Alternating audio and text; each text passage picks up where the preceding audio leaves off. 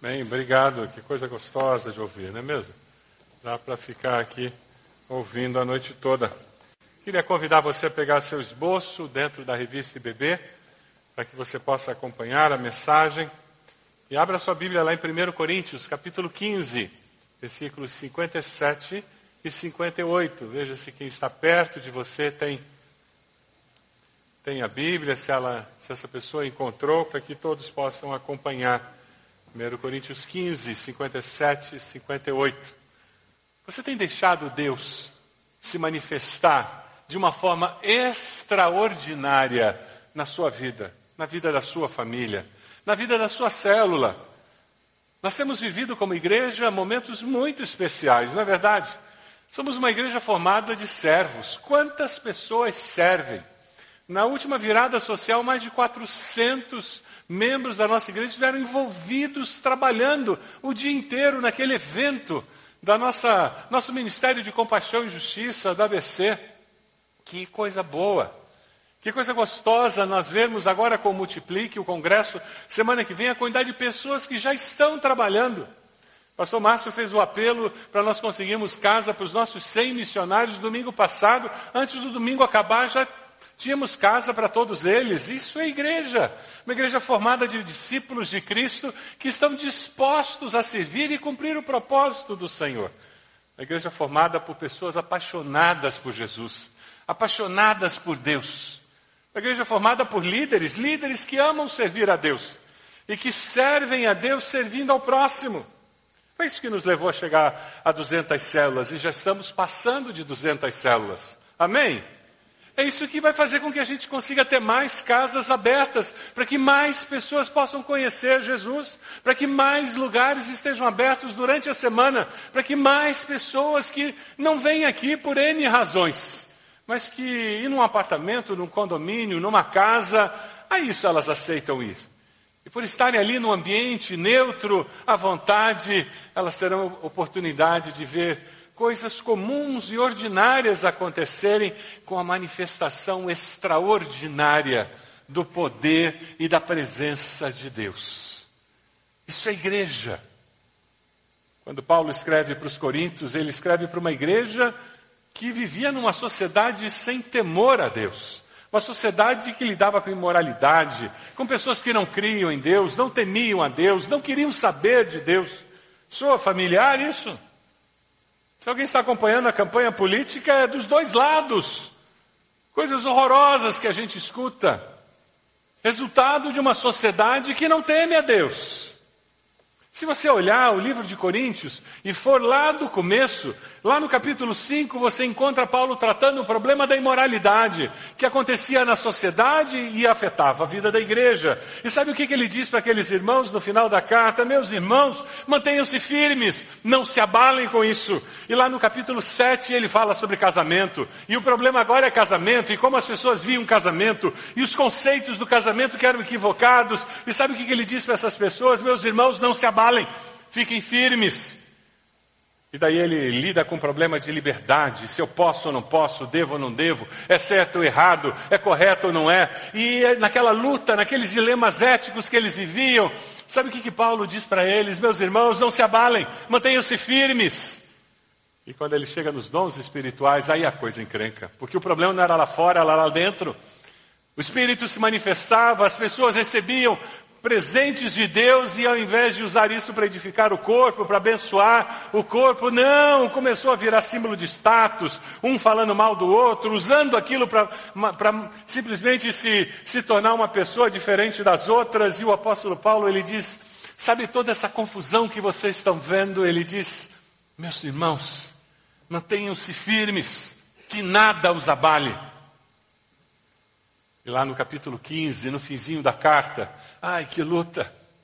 Agora são pessoas que dizem que Jesus não ressuscitou. Logo isso, a essência, o cerne da nossa fé. Imagina Jesus não ressuscitar e ele lida com isso. Não era apenas a sociedade que dizia que Cristo não ressuscitou, tinha gente lá dentro da igreja que tinha dúvidas. E dizia: será? Será que foi? Será que não estamos enganados? E o apóstolo Paulo, sabe o que ele diz para eles?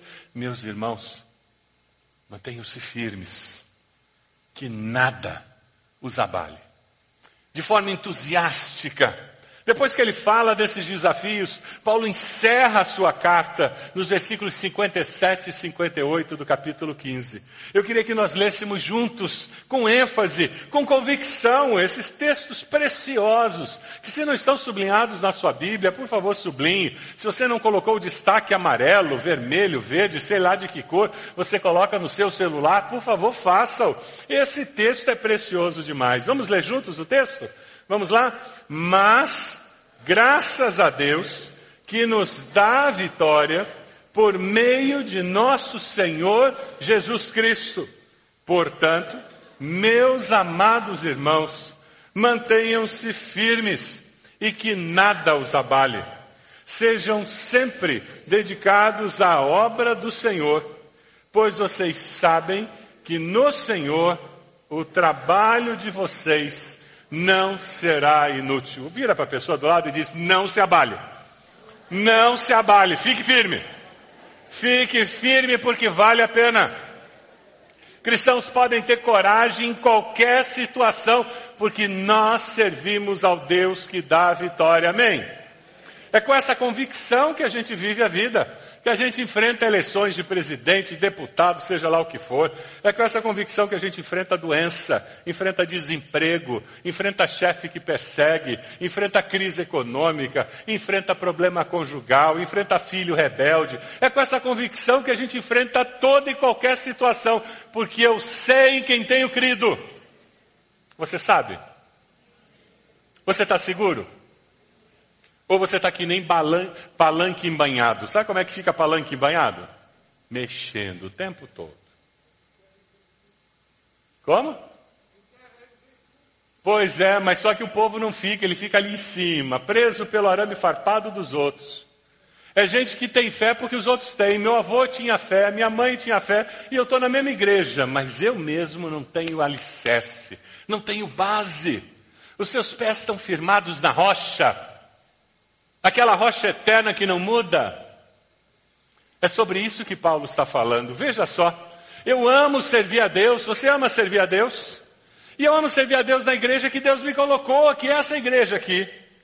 Mas servir com convicção, não por conveniência. Não um, um dia querendo, outro dia não querendo. Paulo nos exorta a vivermos uma vida cristã de estabilidade. Ele está falando sobre maturidade cristã sobre amadurecermos na fé. Sabe por que, a gente fala tanto de discipulado nessa igreja? A gente fala em CFI para você se matricular na segunda, na sexta, no domingo. A gente fala sobre grupo de estudo bíblico. Sabe por quê? Porque todos nós precisamos crescer na fé. Ninguém nasceu maduro. E se nós não estivermos crescendo na fé, meu querido, minha querida, na hora H, vai faltar alicerce. Não adianta você ter 40 anos de vida cristã. Se essa fé não é alimentada, se seu conhecimento da palavra não é alimentado, fomentado, se não é vivo, ele fica só na teoria. Nós vivemos por convicção, não por conveniência nem por aparência. Os coríntios sofriam de um problema muito sério. Eles eram instáveis, levados pelas conveniências. Você conhece gente assim que é instável? Começa a ler a Bíblia hoje. Vou ler a Bíblia. Uma semana depois já esqueceu do propósito. Conhece gente assim? Ah, agora eu vou fazer devocional todo dia. Três dias depois já não lembra mais. Conhece gente assim? Aí eu vou começar a frequentar a célula. Duas semanas depois já não sabe mais qual é o dia da célula. Conhece gente assim? Inconstante nos seus caminhos. Se você tem vivido dessa forma, a palavra de Deus para você hoje é firme seus passos e sirva a Deus com convicção. Mantenham-se firme. O tempo presente do verbo no grego indica algo que aconteceu e que permanece, é uma ação contínua. Mantenham-se firmes e que nada os abale. É uma reafirmação da ideia. É falar a mesma coisa, é chover no molhado, como nós dizemos. É alguém entender que as dificuldades, elas são desafios e não muros de impedimento para que eu cumpra o propósito de Deus na minha vida. Você é um discípulo frágil? Você é um discípulo que qualquer coisinha fica melindrado? Se o líder de célula não me ligou, eu não vou à célula. Se o e-mail não chegou, eu não quero nem saber. Essa semana eu não vou, não recebi e-mail. Se estivesse interessado que eu fosse, mandava um e-mail. Pelo menos ligava, né? Tá vendo? Faltei essa semana, ninguém da célula me ligou, não vou mais. Conhece gente assim? São pessoas frágeis, pessoas que vivem cheias de dói-dói, pessoas imaturas emocionalmente, espiritualmente, porque elas não estão firmadas na rocha. Quem está firmado na rocha, apesar de gostar de ser bem tratado, e quem não gosta, entende que nem sempre dá para ficarem de paparico com a gente. Quem está firmado na rocha está tão preocupado em abençoar a vida dos outros, que não fica cobrando dos outros que fique paparicando a sua vida. O discípulo mesmo, maduro, que vive por convicção, ele persevera, essa é a palavra que ele ama. Ele descobriu que perseverar é o único jeito de amadurecer na vida cristã. E ele persevera por uma coisa só, porque ele já descobriu que quando ele persevera servindo a Deus, a sua vida faz diferença. Ele não está aqui para ganhar dinheiro, para ser um profissional bem-sucedido, para ser um bom pai, uma boa mãe, um bom esposo, uma boa esposa, um bom filho. Ele não está aqui para ser o, o garoto mais amado das garotas, ele não está aqui para ser a moça mais linda do pedaço. Não, ele tem um propósito maior na sua vida. E não é torcer pelo Atlético nem pelo Curitiba é um propósito muito mais significativo. É servir a Deus, existencialmente, usar cada dia, cada segundo, cada hora da minha vida para cumprir o propósito pelo qual Deus me criou. Você tem convicção de que a sua vida faz diferença? Sinceramente. De lado aí, disfarçadamente, pergunta a pessoa do lado: a tua vida faz diferença? Pergunta para a pessoa. A tua vida faz alguma diferença? Um dos combustíveis da depressão é essa falta de consciência de que eu existo com um propósito. O aceitar a Cristo é descobrir que Deus me criou com propósito. Eu não sou um acidente biológico, eu não sou um acidente cósmico, eu não aconteci por acaso. Não, existe um Deus que me ama e que tem um propósito na eternidade. Ele me chama pelo meu nome, ele me conhece desde o dia em que eu fui fecundado no ventre da minha mãe e ele tem um propósito para a minha vida. Ele tem um propósito para a sua vida. É por isso que você está vivo, respirando e sentado onde você está nesse momento. Você está aí no computador, vendo esse culto pela internet. Deus tem um propósito para a sua vida. Deus o criou com propósito. Não é por acaso que nós estamos aqui. É por isso que você consegue servir com dedicação a Deus. É por isso que você tem prazer em servir com dedicação porque você descobriu que Deus o criou com propósito.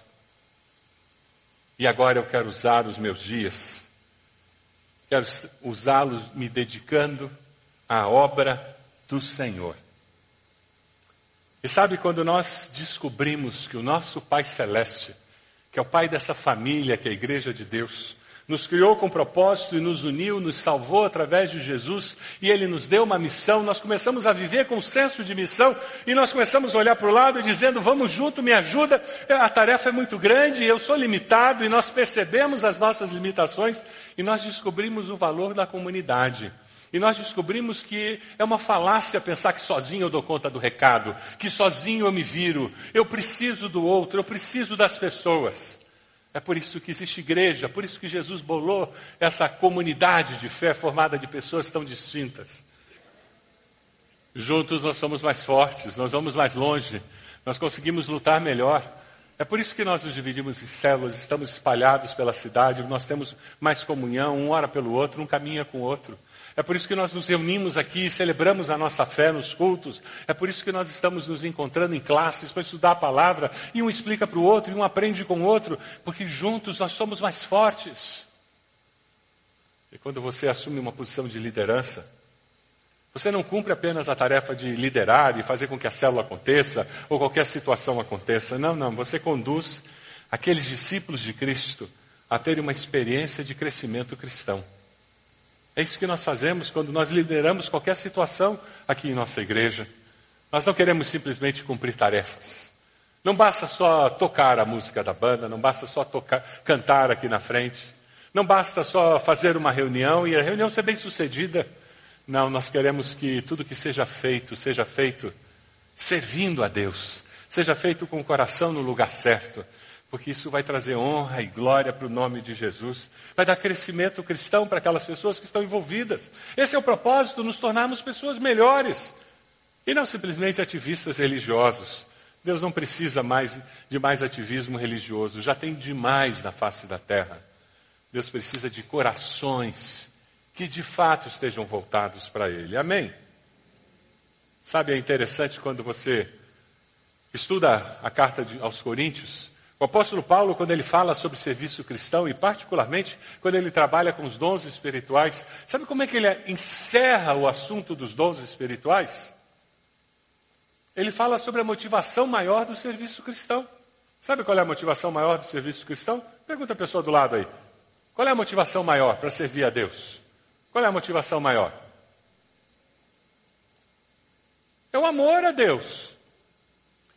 E é interessante porque a gente está cansado de ouvir músicas sobre 1 Coríntios 13 ser cantada em casamento, a gente ouve poesias sendo declamadas, e não tem nada demais você aplicar esse 1 Coríntios 13 ao relacionamento conjugal. Mas o texto foi escrito originalmente não pensando no amor dentro do casal. O texto foi escrito originalmente pensando no amor de alguém que serve a Deus, no amor do serviço cristão. Vamos ler esse texto pensando em como você serve a Deus lá na igreja, na sua célula, como você serve a Deus aqui quando você está procurando fazer o teu melhor lá na sua casa. Vamos ler o texto pensando nisso? Ainda, vamos lá?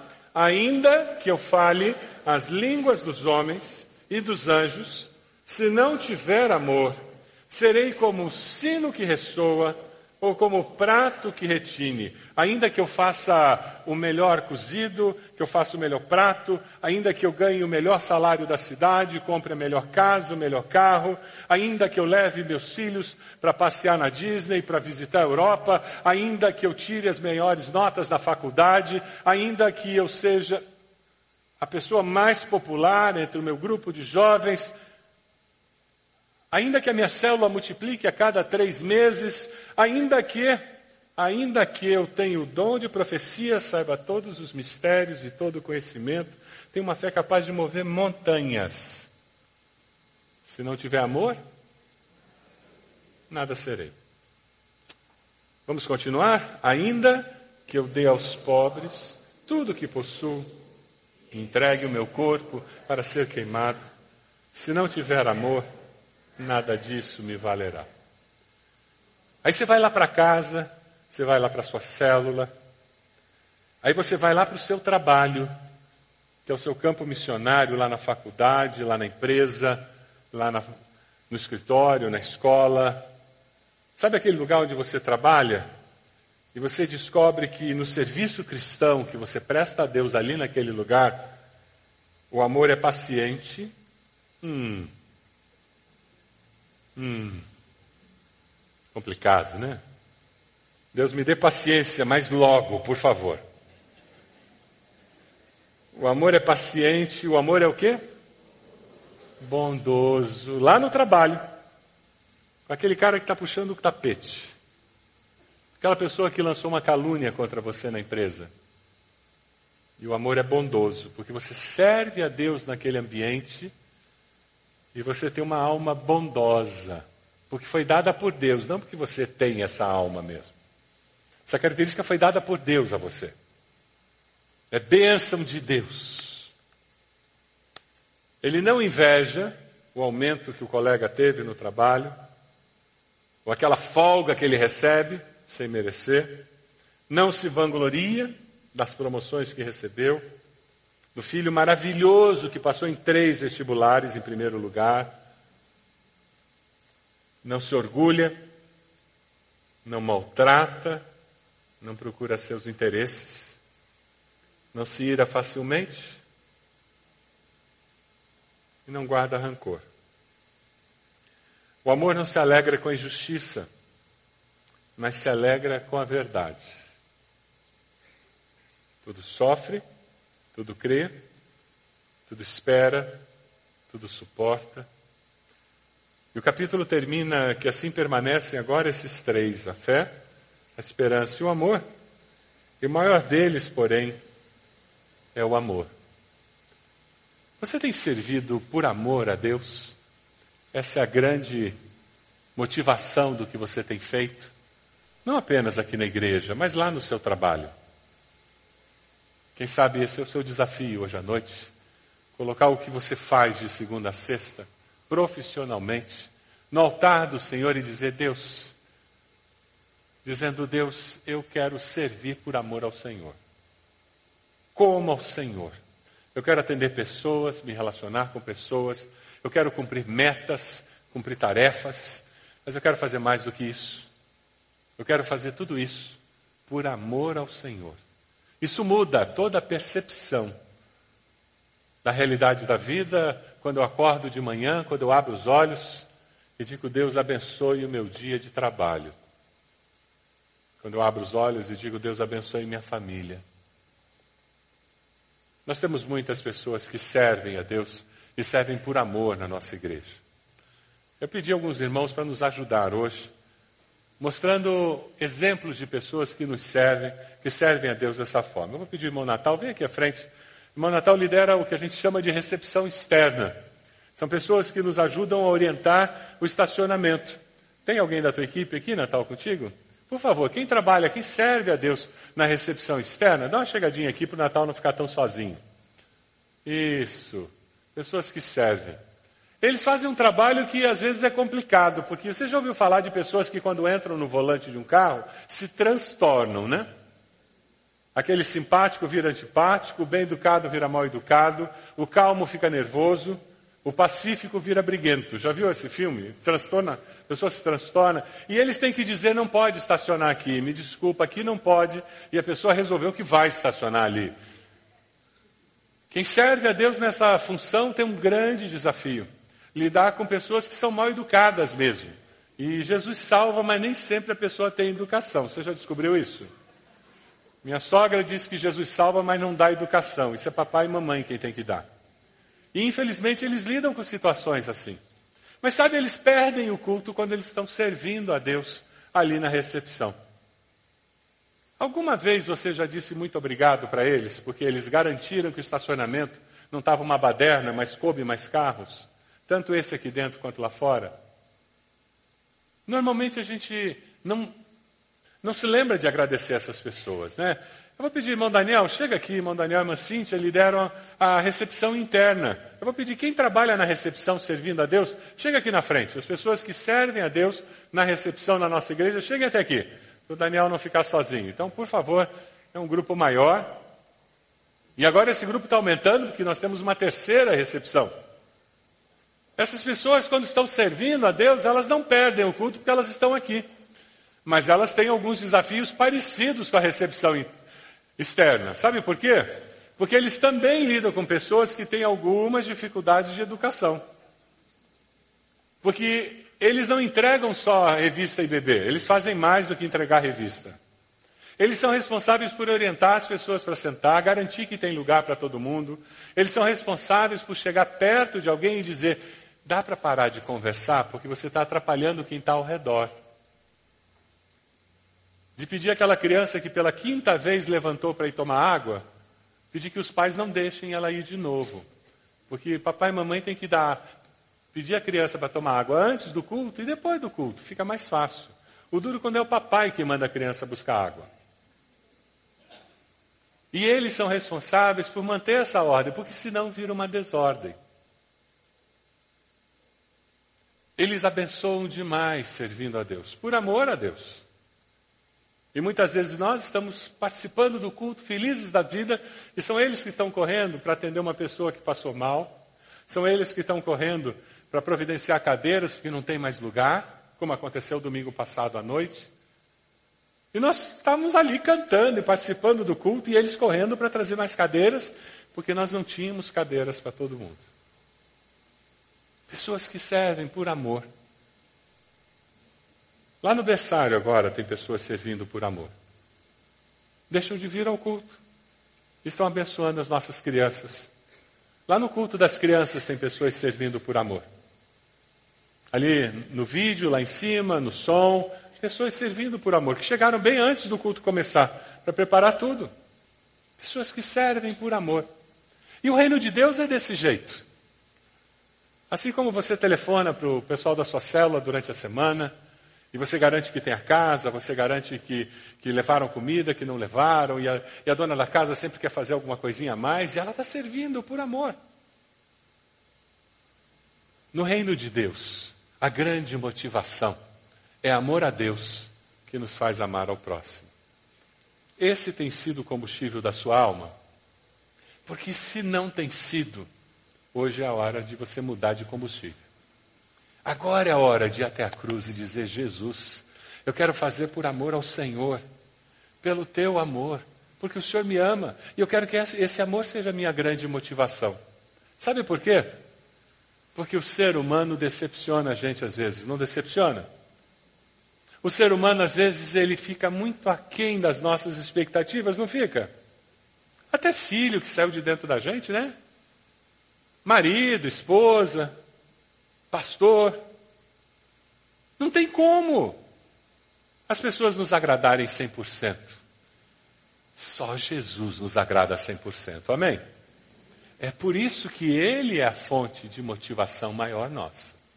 E essa é a garantia de que nós temos a a motivação correta. Muito obrigado. Dá para dar uma salva de palmas agradecendo a eles pelo serviço deles?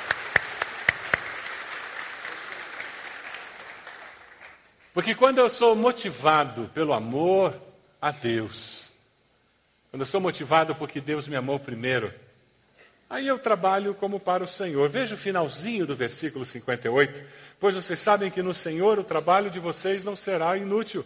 Você serve como ao Senhor. Na realidade, você serve olhando para o Autor e Consumador da nossa fé. Vamos ler juntos Hebreus 12, 1, 2? Vamos lá? Portanto, também nós, uma vez que estamos rodeados por tão grande nuvem de testemunhas, livremos-nos de tudo que nos atrapalha e do pecado que nos envolve, e corramos com perseverança a corrida que nos é proposta, tendo os olhos fitos em Jesus, Autor e Consumador da nossa fé. Ele, pela alegria que lhe fora proposta, suportou a cruz desprezando a vergonha, e assentou-se à direita do trono de Deus. Olhando para Jesus, não olhar para a tarefa, não olhar para as minhas limitações, não olhar para as pessoas ao lado, para quem fez e quem não fez, mas eu olho para Jesus. Independente de qual seja a tarefa, do que aconteça com as pessoas ao meu redor, eu persevero, eu não desanimo. Discípulos precisam ser constantemente relembrados que o seu trabalho não é em vão, nunca no Senhor.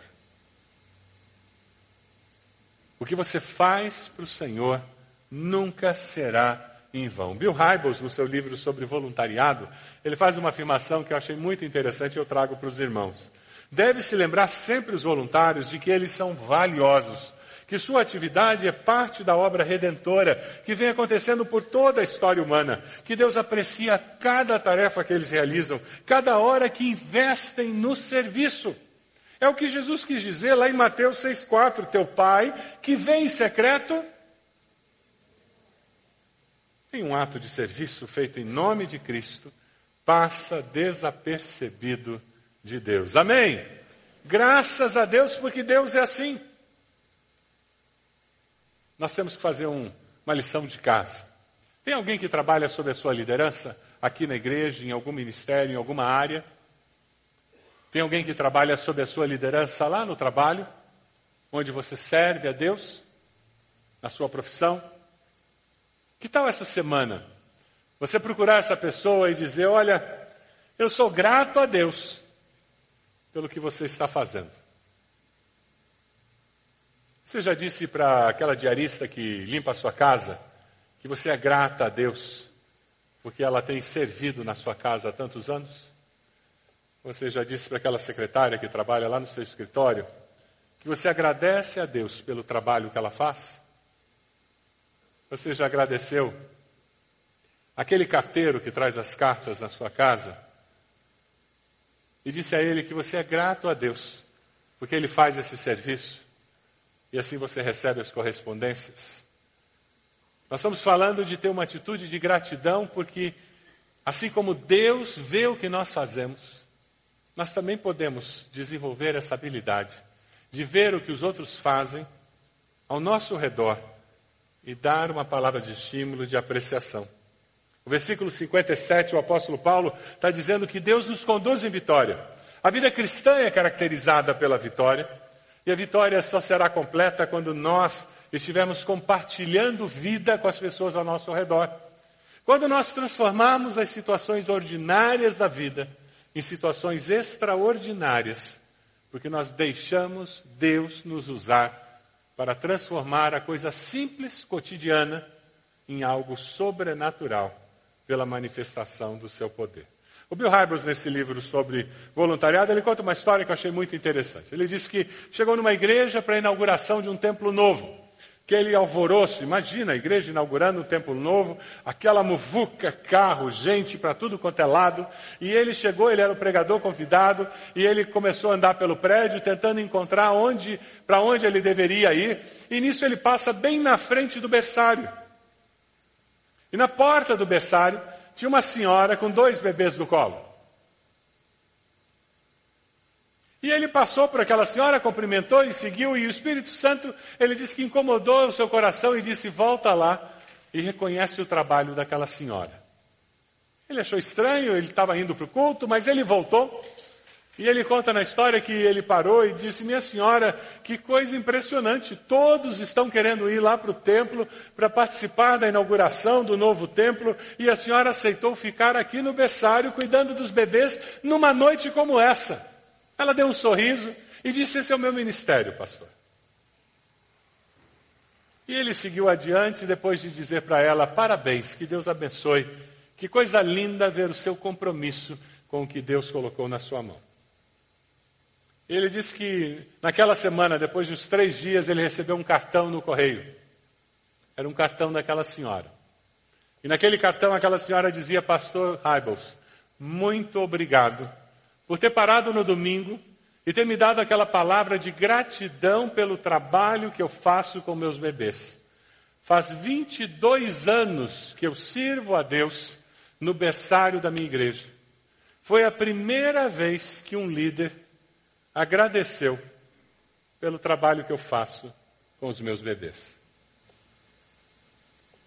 Heróis ocultos no reino de Deus. Quem sabe você é uma dessas pessoas que tem servido a Deus? Pouca gente sabe, talvez. Ou talvez nunca você tenha ouvido uma palavra de reconhecimento. E eu quero, em nome de Jesus, como pastor da igreja, dizer que eu quero agradecer a você pelo trabalho, o serviço, a maneira como você tem servido a Deus e tem feito muita diferença. Nossa igreja, não existiria se não fosse a quantidade, as centenas de pessoas que servem a Deus com alegria, com amor, com a motivação correta, procurando impactar a nossa sociedade com o amor do Senhor. Os seus dons têm valor, sua paixão pelo Senhor tem valor, tudo que você faz tem valor, os seus atos de bondade, até aqueles não vistos, eles têm valor, porque o seu trabalho não é em vão, porque ele foi feito e ele está diante do Senhor. Continue assim. Decida continuar a servir com convicção e com dedicação ao Senhor. Você pode abaixar sua cabeça nesse momento? Quem sabe o desafio que Deus tem colocado no seu coração é você procurar alguém essa semana e dar uma palavra de encorajamento. Talvez alguém na sua célula e que você vai agradecer porque todas as semanas essa pessoa garante que tem música na sua célula. Todas as semanas essa pessoa garante que todo mundo sabe onde vai ser a reunião. Talvez seja uma palavra de gratidão para sua mãe, que tem abençoado tanto a sua família de tantas formas, ou para o seu pai, que de tantas maneiras tem sido bênção na sua vida. Quem sabe uma palavra de gratidão para o seu cônjuge, ou para aquela pessoa que está sob a sua liderança lá no trabalho, aquela pessoa com quem você trabalha semanalmente na rotina, mas você vai tirar algo rotineiro, como naquele vídeo que nós vimos no começo, e você vai criar uma situação extraordinária. E isso vai acontecer pelo poder de Deus nas suas palavras, na sua postura, na sua atitude. Você precisa agradecer alguém? Tome essa decisão agora. Diga, pastor, eu, eu vou dar uma palavra de gratidão para Fulano. Diga o nome da pessoa. Talvez seja alguém que esteja sobre você, um chefe, um supervisor, o dono da empresa. Mas de várias maneiras você percebe como ele tem agido e tem agido de uma forma correta. E você vai dizer: Olha, eu quero dizer que eu agradeço a Deus pela sua postura como supervisor, a sua postura como dono dessa empresa. Eu, eu estou orando, agradecendo a Deus pela sua vida. Use algo rotineiro para que Deus instale o extraordinário. Sirva a Deus por amor. Momento de consagração. Se você está tomando alguma decisão hoje à noite, onde você está? Coloque-se de joelhos. Com esse gesto você vai estar dizendo: Olha, pastor, eu tomei uma decisão, eu vou conversar com alguém. Eu tomei uma decisão, eu vou mudar uma postura minha. Olha, eu eu estou saindo desse culto aqui com uma decisão no meu coração. Alguma coisa nova vai surgir. Onde você está? Coloque-se de joelhos. Com esse gesto você vai estar dizendo: Deus falou comigo e eu respondo a palavra de Deus. Eu me coloco de joelhos porque eu quero firmar um compromisso com o Senhor. Onde você está? Isso? Várias pessoas estão fazendo isso. Onde você está? Coloque-se de joelhos, dizendo: Deus, esse é o desejo do meu coração. Esteja em oração enquanto grupo aqui vai começar a cantar esse cântico que fala de consagração. Se enquanto eles estiverem cantando, Deus falar ao seu coração, coloque-se de joelhos também. E no final nós vamos orar.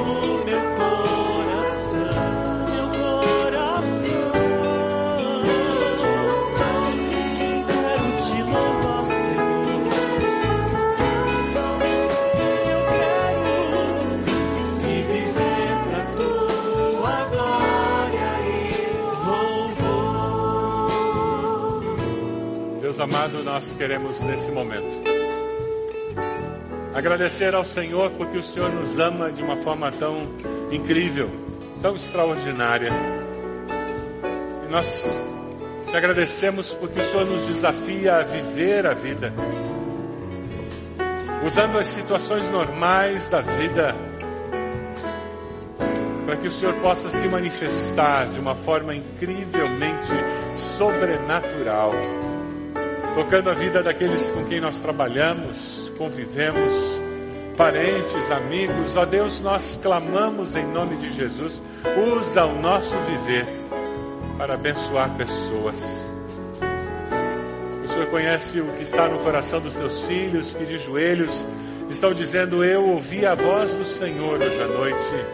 E eu respondo dizendo: Eis-me aqui, Senhor. Faz uma obra através da minha vida, me dê palavras que liberem o sobrenatural do Senhor na vida de outras pessoas. Ó Deus, abençoa-nos, para que isso seja manifestação de vitória nas nossas vidas. Toma as nossas vidas em tuas mãos, Senhor, e nos conduza com a tua graça, com a tua bondade e com a tua misericórdia. Abençoa-nos a cada um de nós, nós te pedimos.